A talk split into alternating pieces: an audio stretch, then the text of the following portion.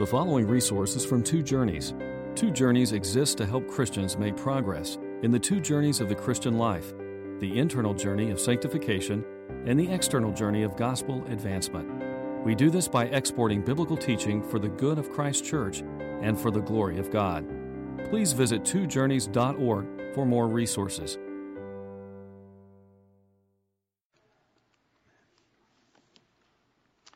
So, what makes a godly spiritual leader? There is a big industry around answering that question. The industry involves the writing of books, the putting on of conferences, various other materials that you can buy church leadership out of a box. Amen. It's just incredible. So, the question in front of such an industry is uh, what makes a successful church leader? What are you looking for in a successful? Whenever you see that word successful, be afraid, be very afraid when it's connected to that topic. But what is it? You know, John Maxwell has made an, a living answering that question. That name may not be familiar to many of you, but it's familiar to me. And uh, I once got a set of, they were tapes back then. That's what they did back then. Tapes. You guys remember tapes? Cassette tapes. I'm not talking eight tracks. Cassette tapes on a senior pastor profile. And he was listing out various character traits of a senior pastor. Uh, let me just give you as much uh, a snippet of this as I can stomach communicating, and you'll get a sense of it. He needs to be charismatic in personality and style. No one wants a friend that makes them feel bad about themselves. The moment you can get people to think more about themselves, you have developed charisma. A senior pastor needs to have showmanship without showing off. I hope I'm not talking myself out of a job here, but I'm going to keep going. An item needs to be done in a way that's above average, unique, special, memorable, classy. Classy. Look that up in your concordance. See if you can find classy in the Bible. A senior pastor needs to be a Pied Piper of people. By the way, isn't that like a, a story of a kidnapper of kids? I think that's a bad story, isn't it? I'm digressing again and again. I'm just going to read this. A person that people enjoy following because of his charisma, his charm, his personal magnetism. A senior pastor needs a winning smile, a sense of humor, a charming personality. Ideally, a senior pastor will present him well, himself well physically. He should be in shape and attractive. By the way, let me know when that goes and I'll retire. No, I won't. Let's keep going. He needs to be confident. When you begin to have a true, real confidence about yourself, oh boy, how do I even say those words? Self confidence. That, that means trusting in yourself, doesn't it? Okay, let's keep going. The people will begin to have confidence in you. In other words, confidence breeds confidence. A senior pastor should develop some, some area of high achievement and base his confidence on that skill set. He needs to be a good communicator. Senior pastor needs to have a good media presence. He must be a salesman. He must be able to sell snowballs to Eskimos. He must, he must be able to close the deal, cause the crowd to march in a certain direction. He must be able to move people emotionally from where they are to where the pastor wants them to be. That's about it, friends. That's all I can handle. So much for John Maxwell. The longer I listened to those tapes, I was yearning, begging, desiring a single scripture verse somewhere. Because, friends, that just isn't biblical. And that's, he's not the only one. There are lots of books that basically what they do is they plunder the, the secular corporate world for principles, leadership principles. Fortune 500 companies, that kind of thing. Amazon.com, Google.com, Ben and Jerry's, Walmart Try to find what works out there in the secular world and just make a key critical assumption that those same principles will work well in the church. That is a faulty assumption. And as a matter of fact, Jesus challenged that very assumption in Matthew chapter 20. You remember that time when James and John sought to get close to Jesus and angle for a position in the kingdom. You remember the coming kingdom. Grant that we may sit at your right and your left. And so the other ten were indignant with the two, not because of the whole approach, but that they hadn't thought of it first, I think. And that James and John had the inside track now on those positions of privilege. So Jesus drew them aside, all of them. And he said, You know that the rulers of the Gentiles lord it over them, and their high officials exercise authority over them. Not so with you. Instead, whoever wants to be great among you must be your servant, and whoever wants to be first must be your slave. Just as the Son of Man came not to be served, but to serve and to give his life as a ransom for many. For Jesus, then, the centerpiece of true spiritual leadership was self sacrifice for the good of the people, for the good of the flock, really. Ultimately, though, stepping aside from that passage, I think good leadership, godly leadership, is influence. It's the ability to change hearts and influence people to obey God. I think that's what it is. And, and you're going to do that I'm speaking truthfully now from the scripture. You're going to do that by the ministry of the word and by your own obedience to the word, by your own example. So that's what God's given leaders to be leaders. They are to influence others for Christ by means of the ministry of the word and their own godly obedience to the word, their example. This is absolutely vital in the church. Every member of the church is fighting just in mortal combat with the world, the flesh, and the devil for the health of their souls. And so the Bible frequently portrays the people of God as a flock, as sheep who need a shepherd, or as we believe, shepherds. We must have godly shepherds. We must have godly spiritual leaders. We cannot be left on our own. Now, this passage in Hebrews 13, 7 through 9, 17, and following is not so much about identifying godly leaders, but about what to do when you have them. And specifically, how to follow them. In my opinion, it breaks into two sections. They're separated by other verses. So I'm putting together by this concept of leadership. Basically, effectively, verse 7 and verse 17. Verse 7, speaking, I think about dead leaders, those that have gone before us, who have finished their race and who have had an influence in our lives, to remember them. And then verse 17, living leaders, the ones you have right now. So that's essentially what we're looking at today. And the passage is about how to follow them, how to be, how to get the most out of their leadership, how to get the most out of their influence for the health of your own souls. And perhaps a secondary theme would be how to be one yourself, I think, so that future generations will want to follow your godly example. So I think that's all wrapped up in this as, as well. So look at verse 7. Remember your leaders who spoke the word of God to you. Consider the outcome of their way of life and imitate their faith. So, who are these leaders?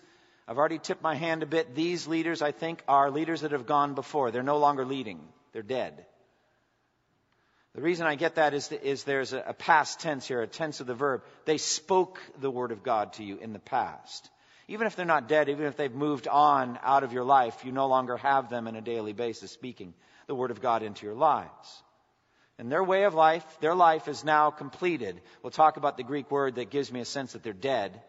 Uh, it's this word escape. Uh, NIV translates it outcome. But basically, you are to consider them. And it starts with the mind. Remember them and consider them. Do you see those words? These are thinking words.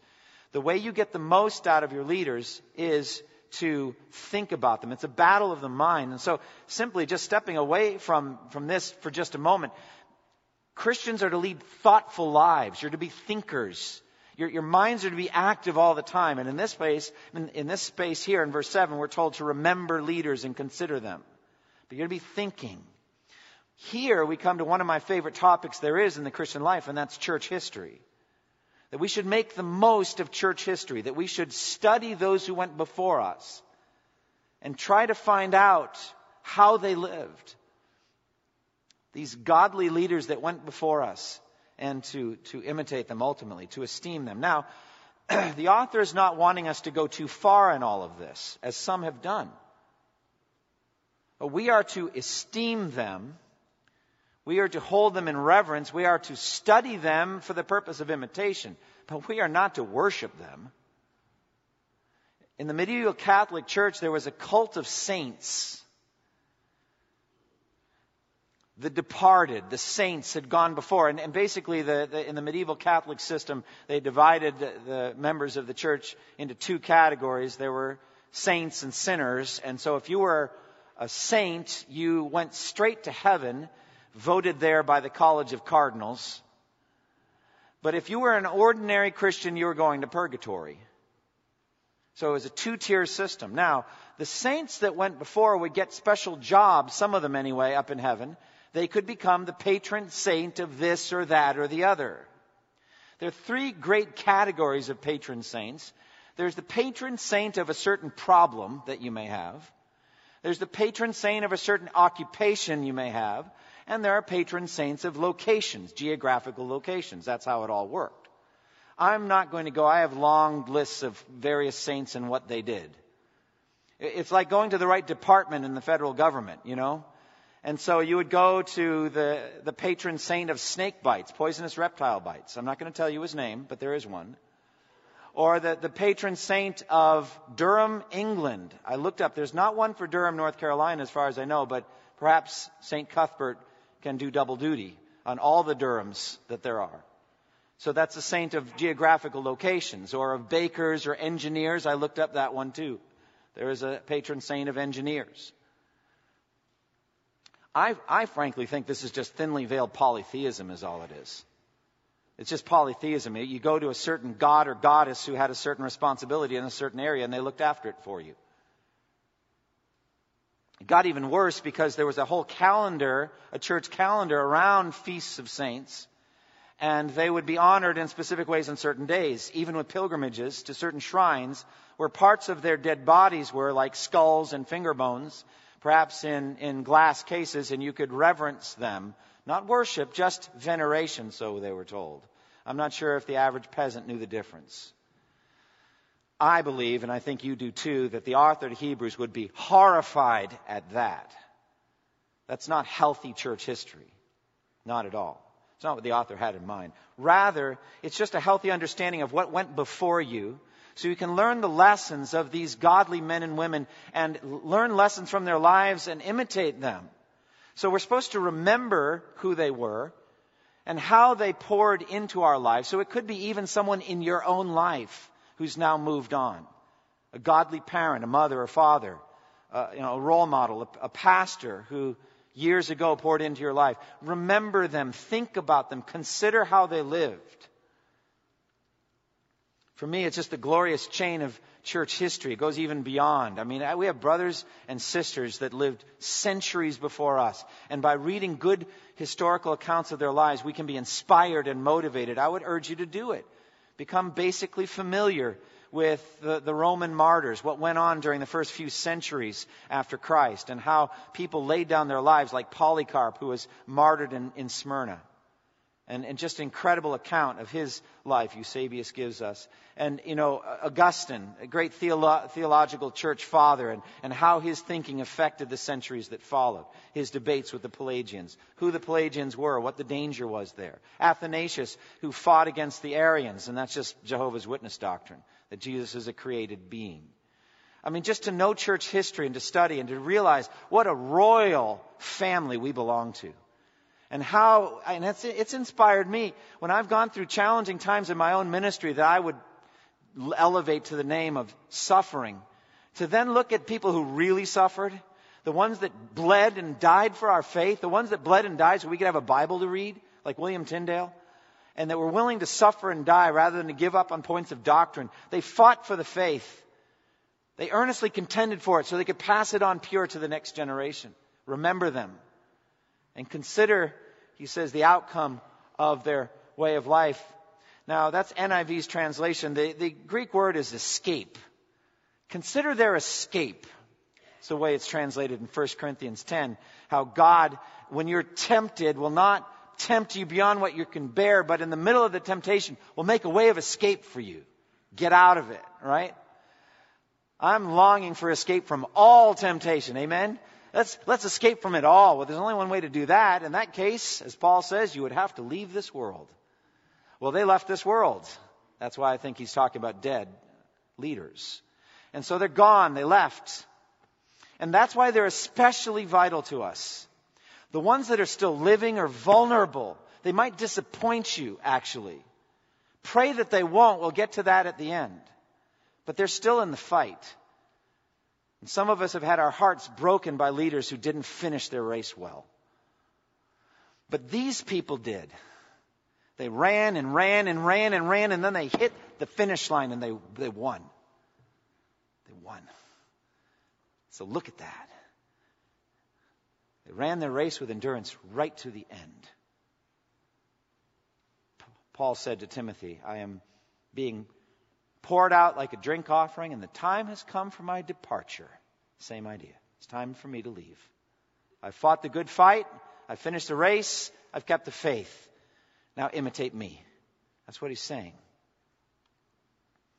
And so we go from thinking here, remember or consider, we go to imitation. Mimeomai is the Greek verb from which we get mimeograph or mimic or mime. It means to imitate, to follow examples. So these leaders are in heaven. They have fought the good fight. They finished the race and they were welcomed by God Almighty into heaven. Well done, good and faithful servant. Welcomed in. They don't need anything from you. they have received far better commendation than you have the ability to give them. They don't need anything. They're fine, just fine. Thank you very much. This is for your benefit. That you honor them for your benefit. Why?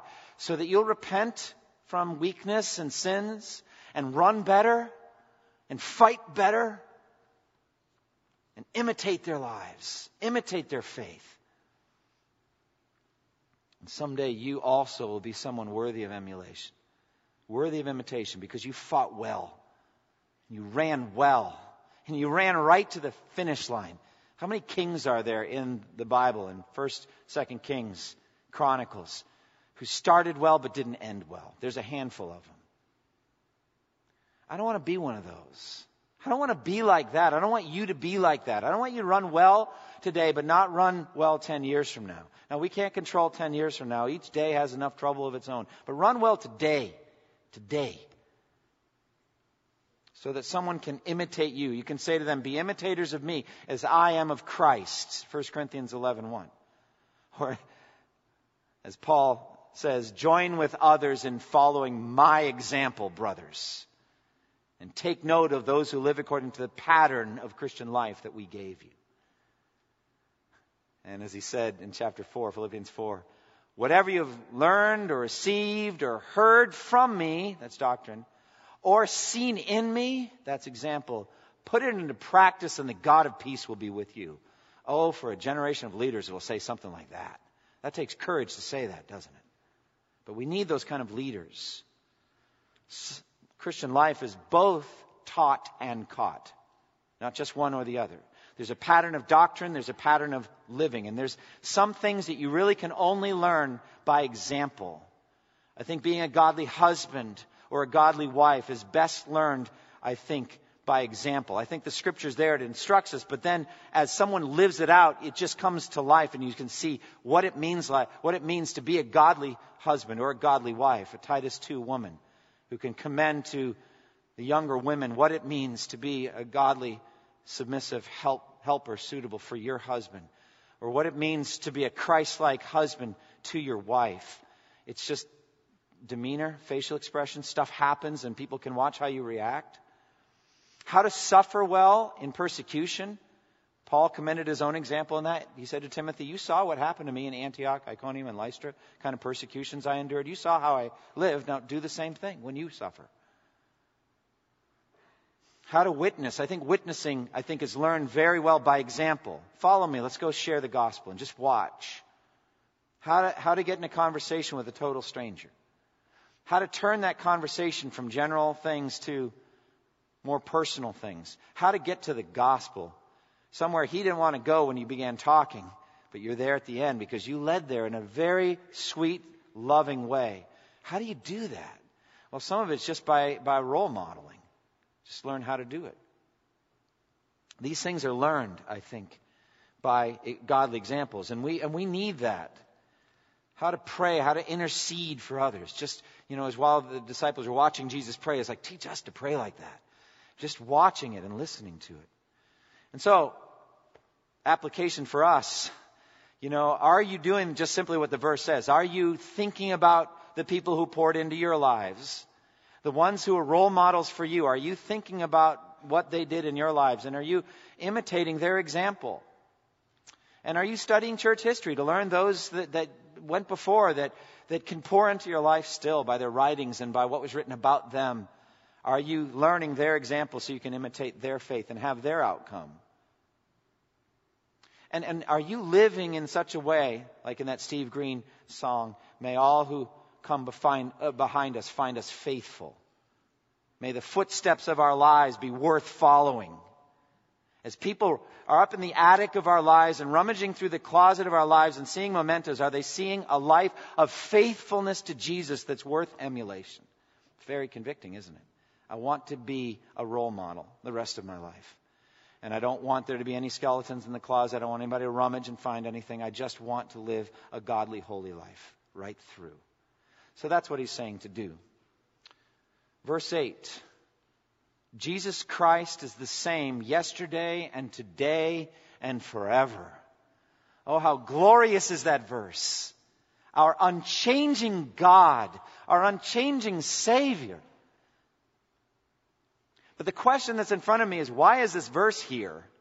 This is something an exegete asks. Other people don't ask it, they just stick it on a three by five card or on a poster or a piece of Christian stationery. Amen, hallelujah. Put it there. It's a great verse. But I'm asking a harder question. Why is it between verses 7 and verses 9? Why is it here? Maybe it's just like the book of Proverbs and there's no good reason. It's just here. But I don't think so. I think there is a connection and there's a flow here. I don't think he's getting at the idea of the deity of Christ and the fact that as God, Jesus never changes. That is true. It's a marvelous truth. the unchanging deity of Christ. The same yesterday and today and forever. He can never be a better Savior to you than He is right now. He will never improve. He cannot get worse. He's the unchanging God. Still less do I think that it could be used the way some charismatics use this verse to say that Jesus does the same thing in every case that he, that he did back then, that kind of thing. I don't think that argument works. I'm not a cessationist. I don't think you can find biblical arguments for the ending of the sign gifts. I'm talking about speaking in tongues, prophecy, healings, miracles, those kinds of things. I don't believe in cessationism from Scripture. But I just like to use the Bible properly. And that's not what this verse is saying. It doesn't even work. Okay? The way, the way the argument goes, Jesus gave the power to drive out demons and to heal the sick and raise the dead to his apostles right there in Matthew 10. And so he does, he's the same yesterday and today and forever, and so we should have the same power today. Well, you've missed some key steps. Some key steps are missing. I'm not going to go into all of them, but just look, if you were to look at, uh, I think Matthew 10:5, the beginning of that whole commissioning, he said, Do not go to the Gentiles or enter any town of the Samaritans. Huh.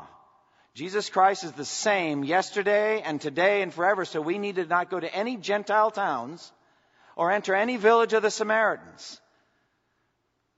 Well, we know that that was temporary, don't, don't you know that that was temporary?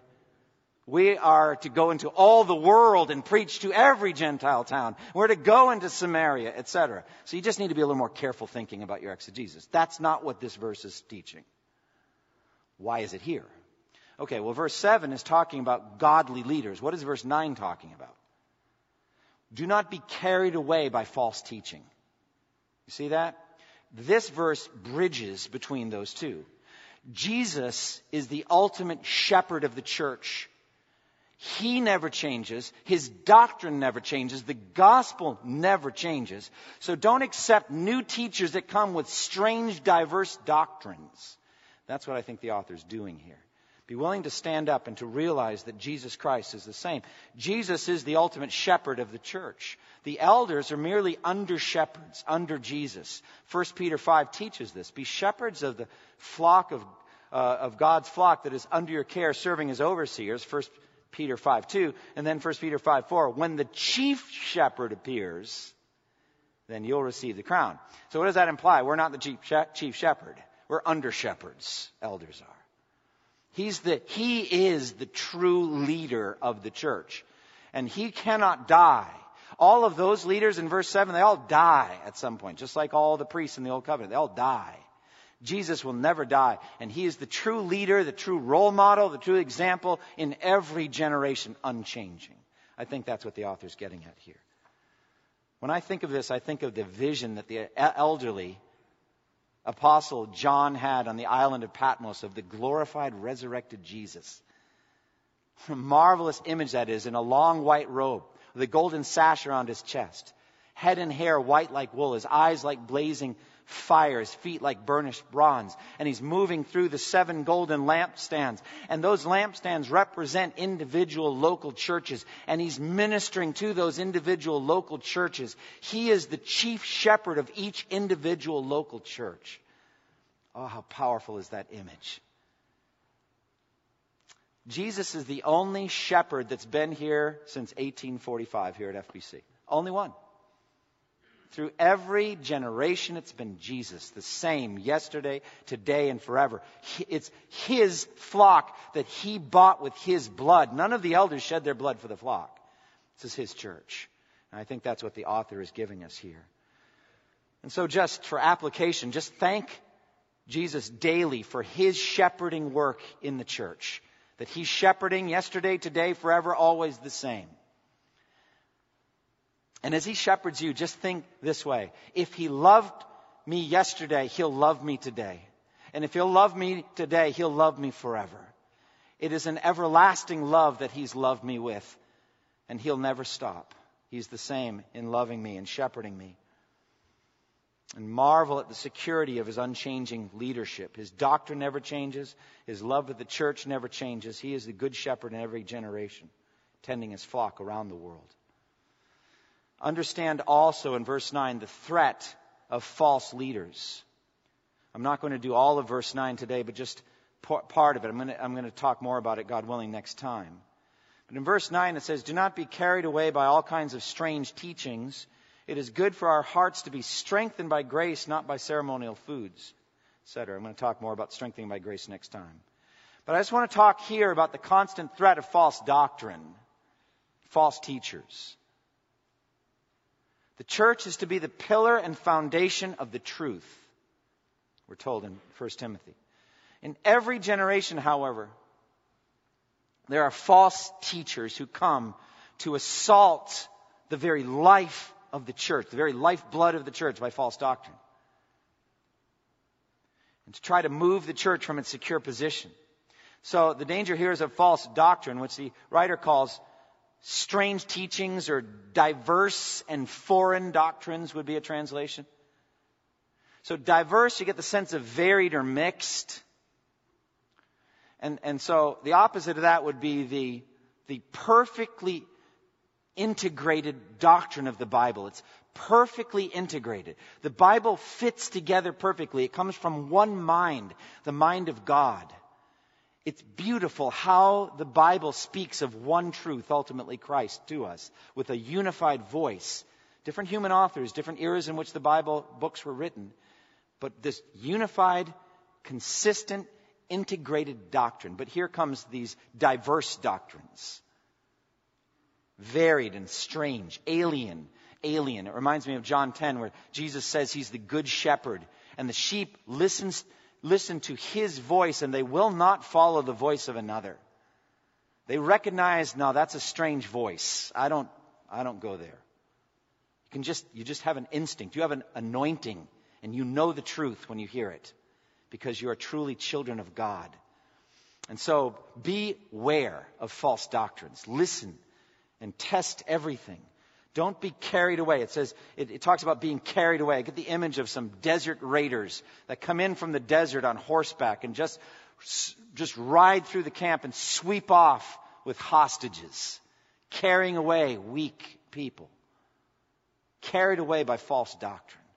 Another image, more nautical, I guess, is in Ephesians 4 14, talks about us no longer being infants tossed back and forth by the waves and blown here and there by every wind of teaching and by the cunning and craftiness of men in their deceitful scheming. So that's instability. You're just easily moved away by false doctrine. Rather than a good ministry is rooting and establishing people in the Word of God so they're not easily moved.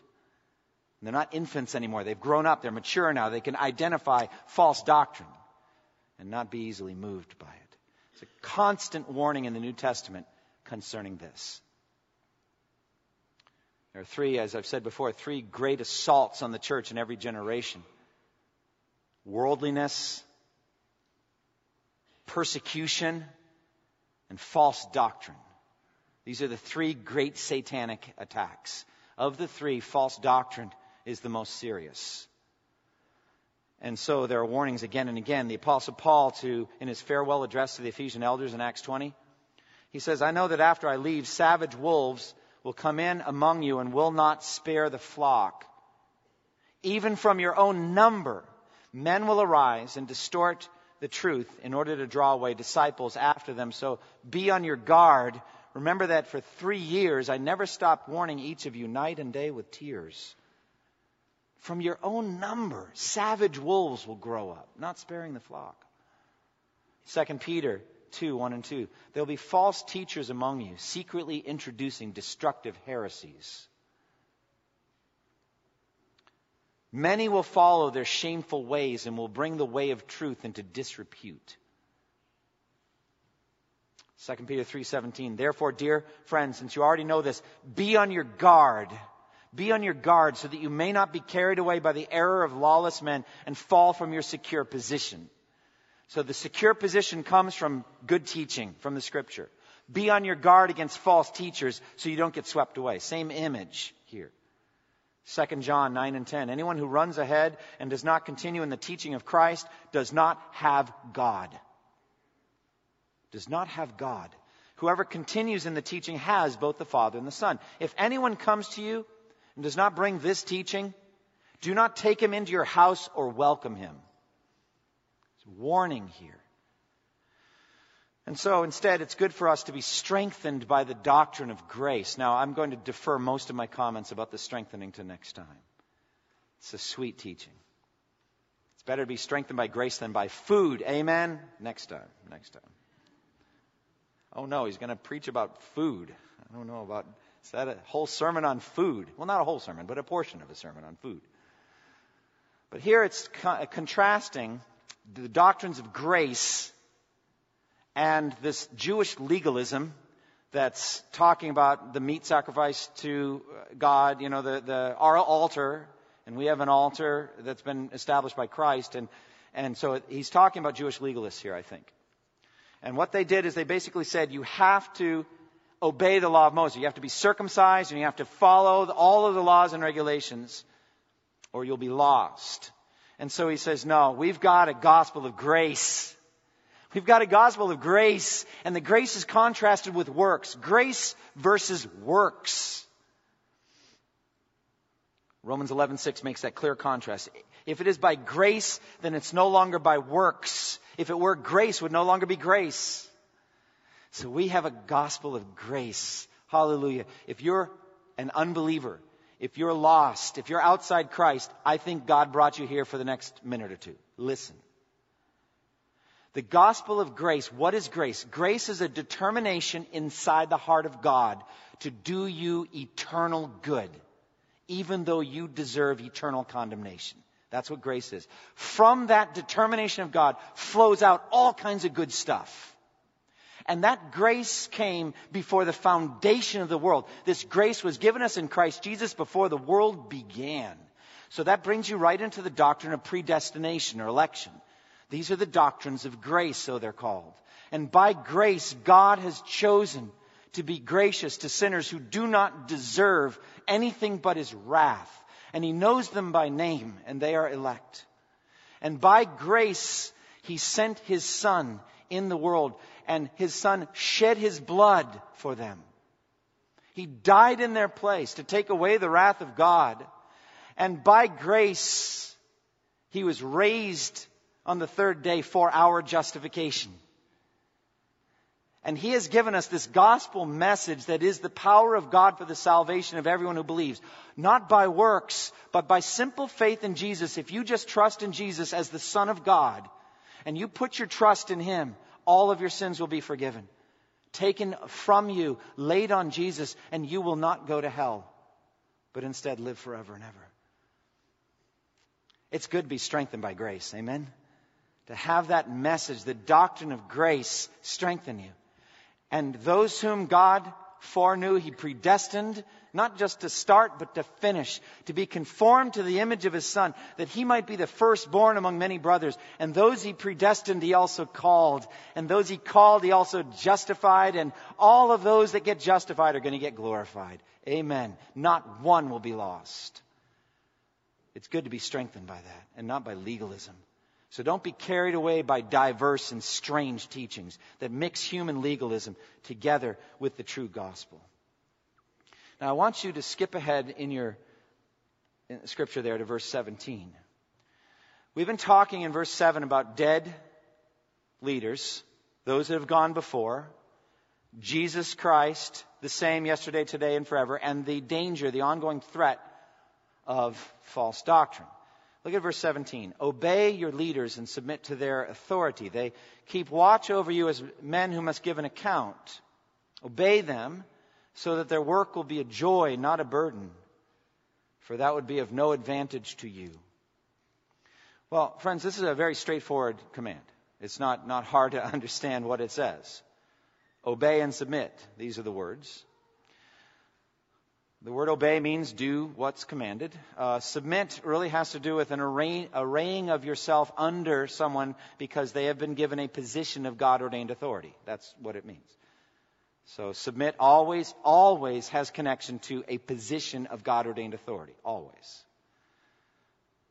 And so, fundamentally here, those who have been put in authority submit to them and obey them.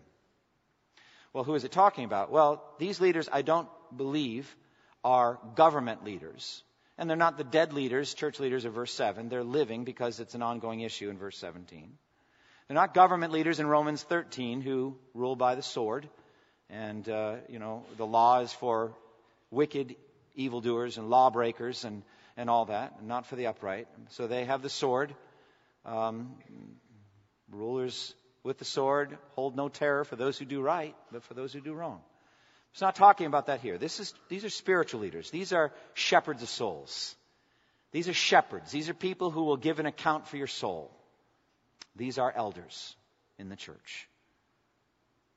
They, uh, the elders are established as spiritual leaders. They are shepherds of souls. They keep watch over your souls. They give an account on Judgment Day for your souls, for your spiritual health. They are established in spiritual authority by Jesus Christ Himself. Christ raises up these men to lead His church under His overall authority. As we mentioned a moment ago, He's the chief shepherd, they merely the under shepherds as we understand a church government, uh, these leaders are men who are set apart as elders in a plurality. It's uh, obey your leaders. There's a plural here. And they're given a dual responsibility of teaching and leadership, of, of, of setting uh, godly course of leadership, administering the ministries of the church. They are men and not women because in 1 Timothy 2, Paul says, I do not permit a woman to teach or have authority over man. She must be silent. And in the very next chapter, he gives the description of the office of elder and the requirements. Those requirements are spiritual in nature. You're not going to find that Fortune 500 Forbes stuff in 1 Timothy 3 or Titus 1. You're going to find spiritual criteria. You know, and it's not, the church isn't led at that point by committees, committees of the willing. Maybe some of you in the past have served on the nominating committee. Do you guys remember the nominating committee? And the job of making phone calls to people those committees? And you've got the committees of the willing. And those people get plugged and chugged into certain slots, and it's all very troublesome. For me, ultimately, because it's not biblical. Instead, you have 1 Timothy 3 and Titus 1, spiritual requirements for elders, and they lead the church.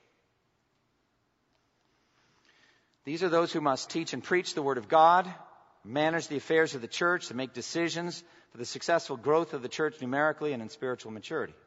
Now, what is the nature of this obedience and the nature of this submission? Well, first, it's not blind, implicit obedience, such as demanded by tyrants or by cult leaders. Such blind and total submission to the authority of a man in a church office characterized the fallacy, the error, the heresy of the papacy, of the Pope, of this one individual, the vicar of Christ on earth, so he was called. I don't believe in that. It's not that kind of submission. And neither is it uh, blind, total obedience to the commands of a spiritual leader like in a cult, like years ago, Jim Jones and the People's Temple, who went down to South America and they all drank the purple Kool Aid and died. And from that point on, drinking the Kool Aid kind of entered our popular culture. What it meant is blindly follow some leader to your own destruction. I'm not going to do that. I'm not drinking the Kool Aid. Say, I'm, I'm, I'm not following that. Rather, this obedience is to be reasonable, spiritual, based on the Word of God. Fundamentally, the leadership of elders is a leadership that's based on the Word of God. As they are able to marshal biblical arguments for what they're saying through sound, clear exegesis, they are to be followed. Frankly, it's going on right now. Every time that I get up to preach, I seek to explain the text clearly, phrase by phrase, so that you can see that this is what the text is saying. So that's the kind of leadership that must go on. It's reasonable and it's based on the Word of God. The Apostle Paul was delighted, I think.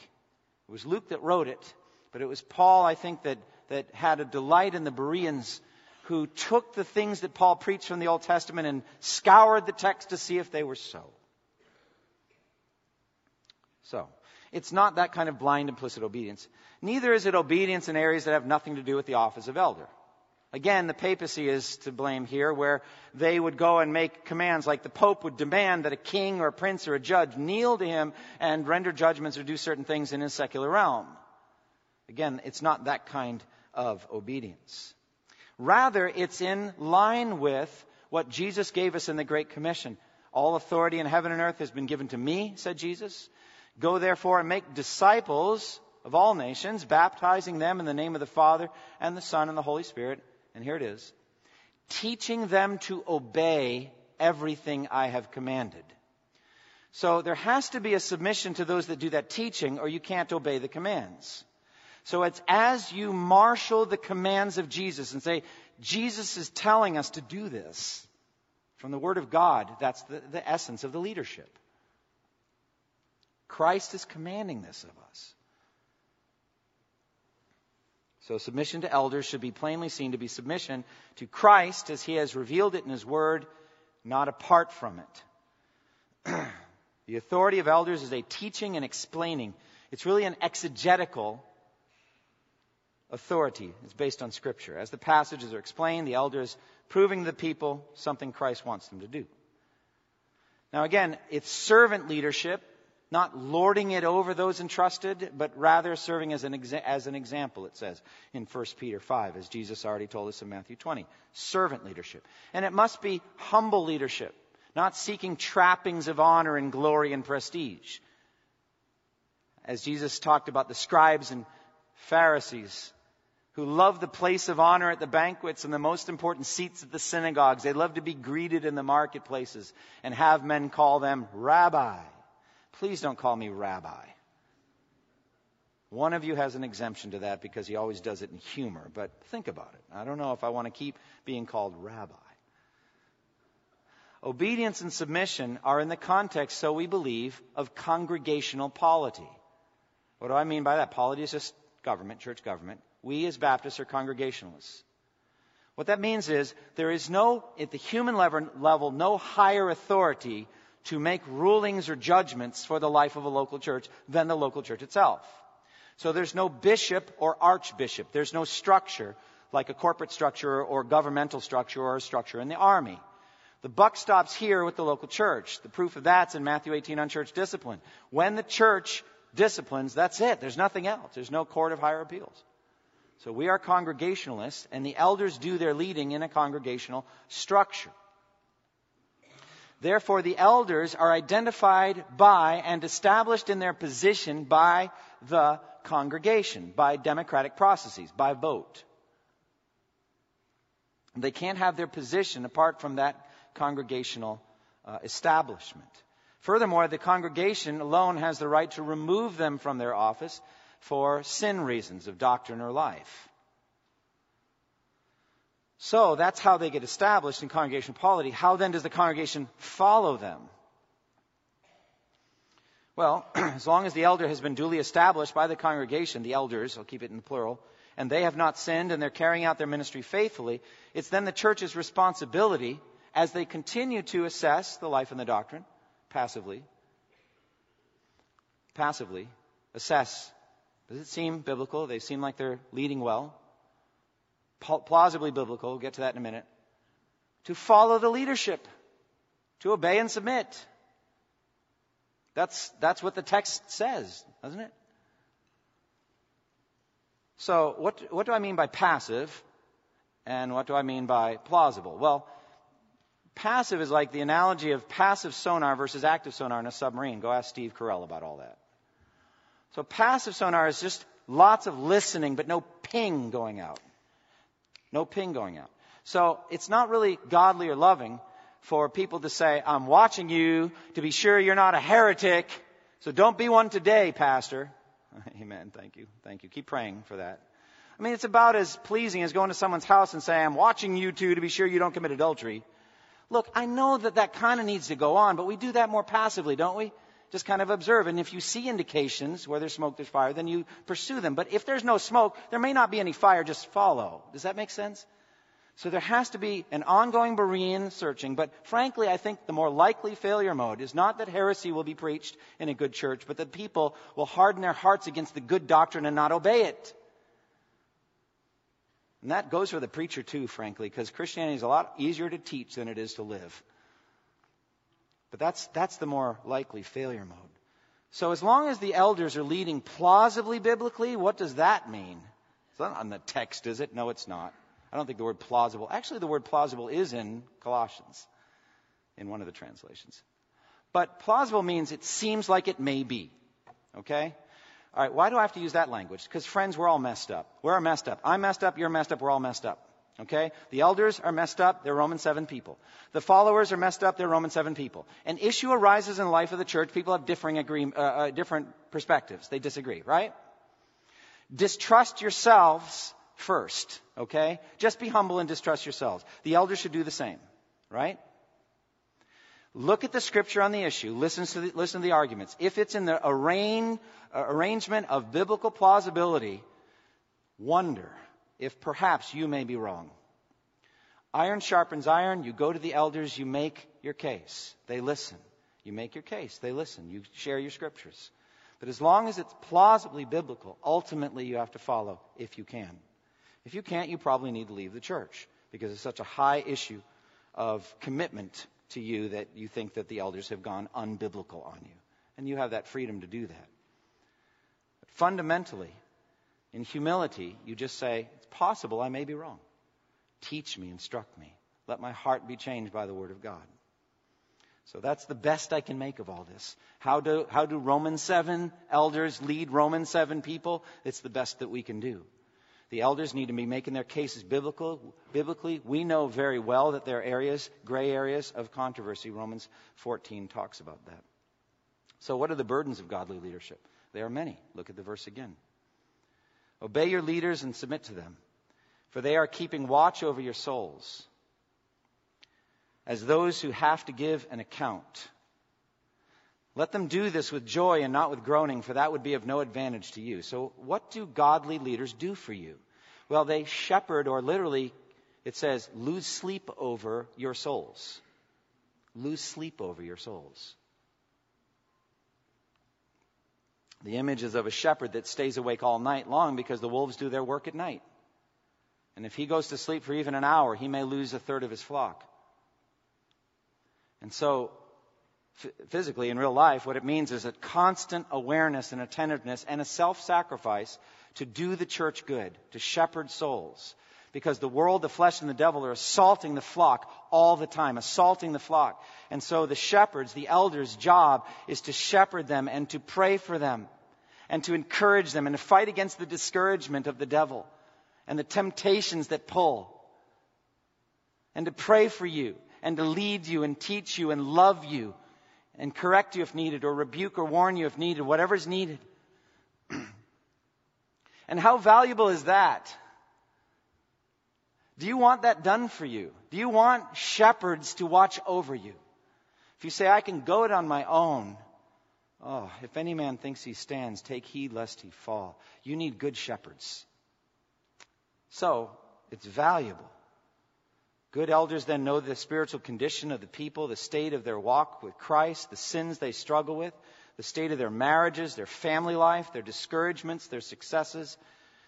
In general, how they're doing financially, if materialism is gripping their lifestyles, variety of things.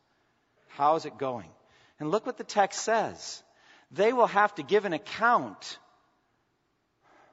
I said to BFL class this morning, I said, this is one of the scariest verses in the Bible for me as a pastor as an elder. I'm going to have to, in some sense, give, you, give an account to Jesus for you, for my shepherding of this flock. I don't know what that means.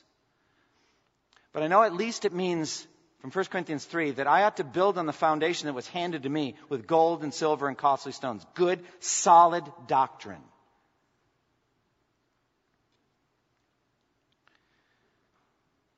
All nine elders of FBC will have to bear that level of scrutiny, giving an account to Jesus for our ministries. I have to give an account. It's very serious. My life, my doctrine, my shepherding. So, they watch over your souls as those who must give an account. Let them do it with joy and not with groaning.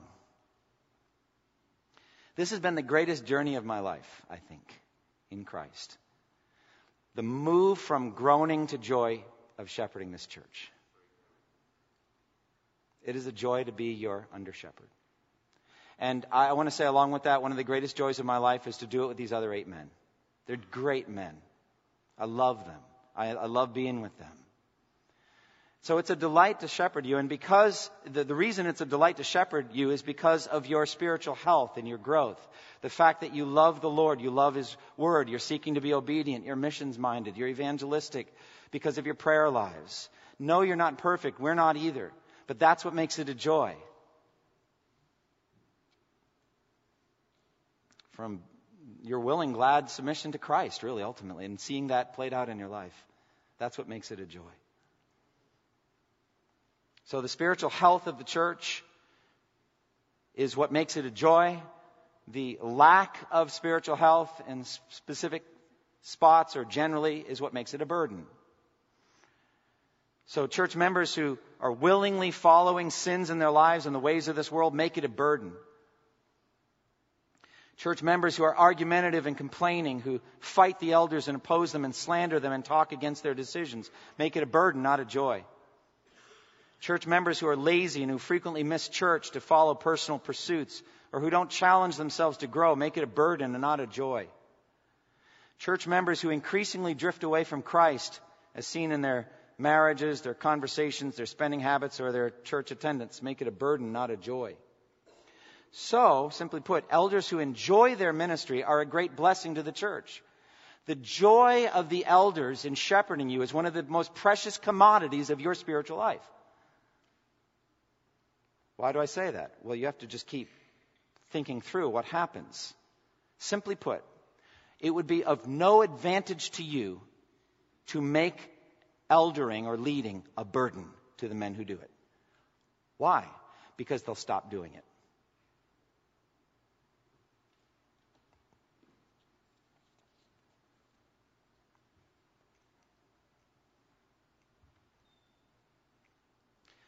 So, elders who struggle with rebellious and sinful sheep either grow disillusioned and discouraged and leave the ministry entirely, or they go to another church, or the rebellious faction is strong enough politically to vote them out.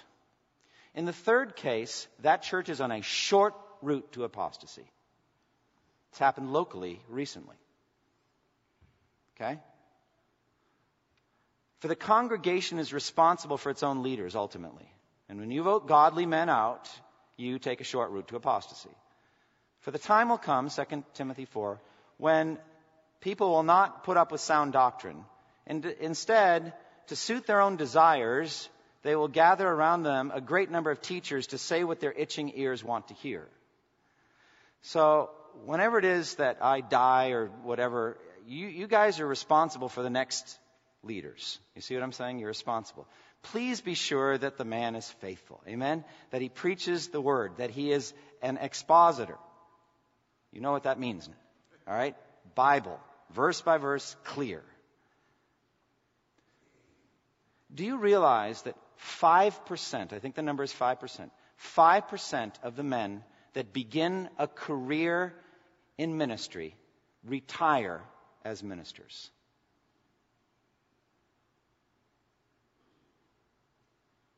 Wow.